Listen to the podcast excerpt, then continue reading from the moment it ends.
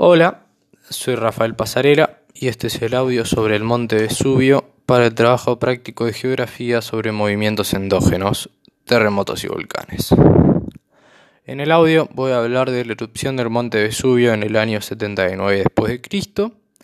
Voy a hacer un breve análisis sobre el tema y voy a dar información sobre el monte Vesubio.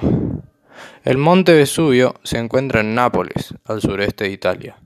Se encuentra en la cordillera Apeninos, su altura es de 1281 metros. Alrededor del monte Vesubio se encuentran las ciudades de Pompeya, Herculano, Stabia y Oplontis. El monte Vesubio está considerado como uno de los volcanes más peligrosos del mundo. Esto se debe a que en sus alrededores viven unos 3 millones de personas y ha erupcionado repetidas veces, lo que hace que se crea que es propenso a erupcionar nuevamente.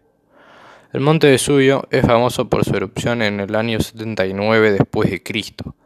Esta erupción es tan famosa porque enterró las ciudades de los alrededores del Vesubio con 2 metros y 80 centímetros de ceniza.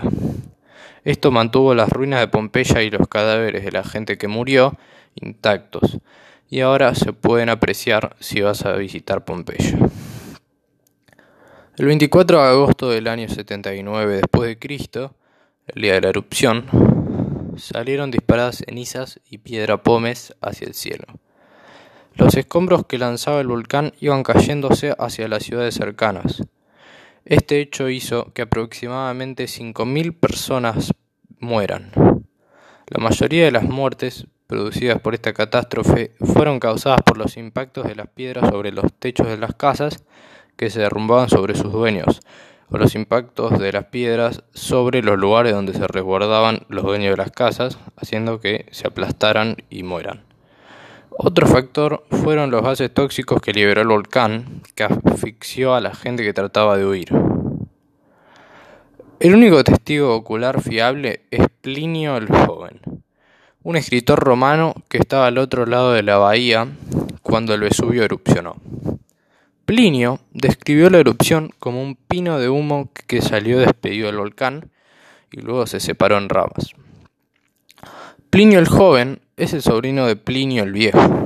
Plinio el viejo estaba al mando de la flota romana en Miceno, en el otro extremo de la bahía, o sea, no estaba con el sobrino, estaba en otro lugar, cerca del Vesubio. Él decidió fletar varios barcos para investigar el fenómeno a punto de suceder. Cuando Plinio el Viejo se propuso ir a investigar, una lluvia de ceniza ardiente acabó con él y murió.